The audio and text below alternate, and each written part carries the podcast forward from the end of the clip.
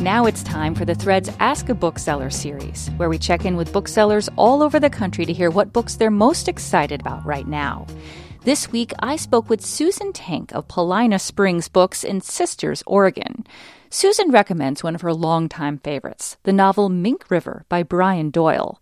The novel interweaves multiple characters in a small Oregon town. It was one of those books that I loved the writing, I loved the setting, I loved the people and the relationships that they shared in the book. A lot of humor, um, little elements of magic intertwined with some Native American tales and Irish stories, Irish humor. It's a totally unique community, complete with a talking mechanical crow named Moses, who's quite the philosopher. Uh, the, they have a public works department that, besides maintaining the roads, they also maintain the deer and rabbit trails.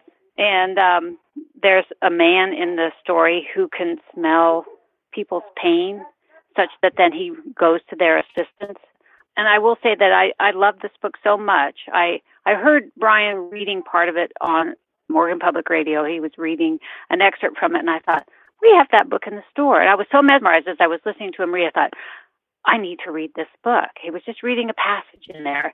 And so I picked it up and, and couldn't put it down, such that when I knew I was nearing the end of the book, I started slowing down because I just was not ready to leave these people.